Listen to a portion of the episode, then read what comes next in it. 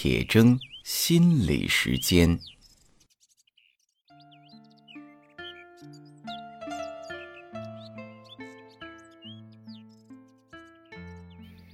听众朋友，大家好，我是刘铁铮。中元节到了，中国人的情感啊是丰富而深沉的，比如我们有很多表达爱意的诗词文章，可以通篇没有一个爱字，却字字句句都流淌着爱。只有啊特别没有文化的人哈，才会把我爱你挂在嘴上。中国人呢，对于故去的人的追思，是含蓄而诚挚的。从很久远以前啊，就为他们呢安排了许多的去处。中国古代神话传说的核心内涵，就是人死可以转化再生。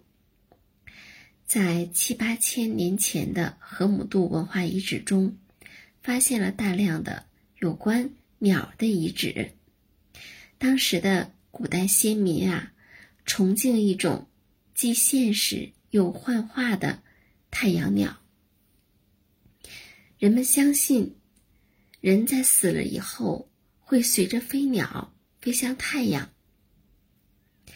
那么到了汉代呢，人死之后呢，哎，就自己长上翅膀，变成羽人飞天了。并且呢，以此为基础，把一切为人服务的禽兽呢，也都长上了翅膀。那么传说啊，在中国古代哈啊，曾经发生过一次大洪水，许多人呢被洪水吞噬了，而洪水中呢有大鱼小鱼十分活跃，先民呢就认为那些被洪水吞噬的人变成了鱼。因此啊，每到雨季，先民呢就要到江河湖边去祭祀祖祖先。后来呢，随着慢慢的认为天地相通，开始土葬。远古的先民将逝去的人埋在大树旁，那会发现啊，树上的果子会结得又大又多。因此呢，他们就认为啊，这些大树或者果子是人转化而成的。所以呢，在古代啊，远古的时候，有苹果形的人面像的岩画。当人们吃着又脆又甜的果子的时候呢，会想到，这是先祖们啊转化送给后代的食物。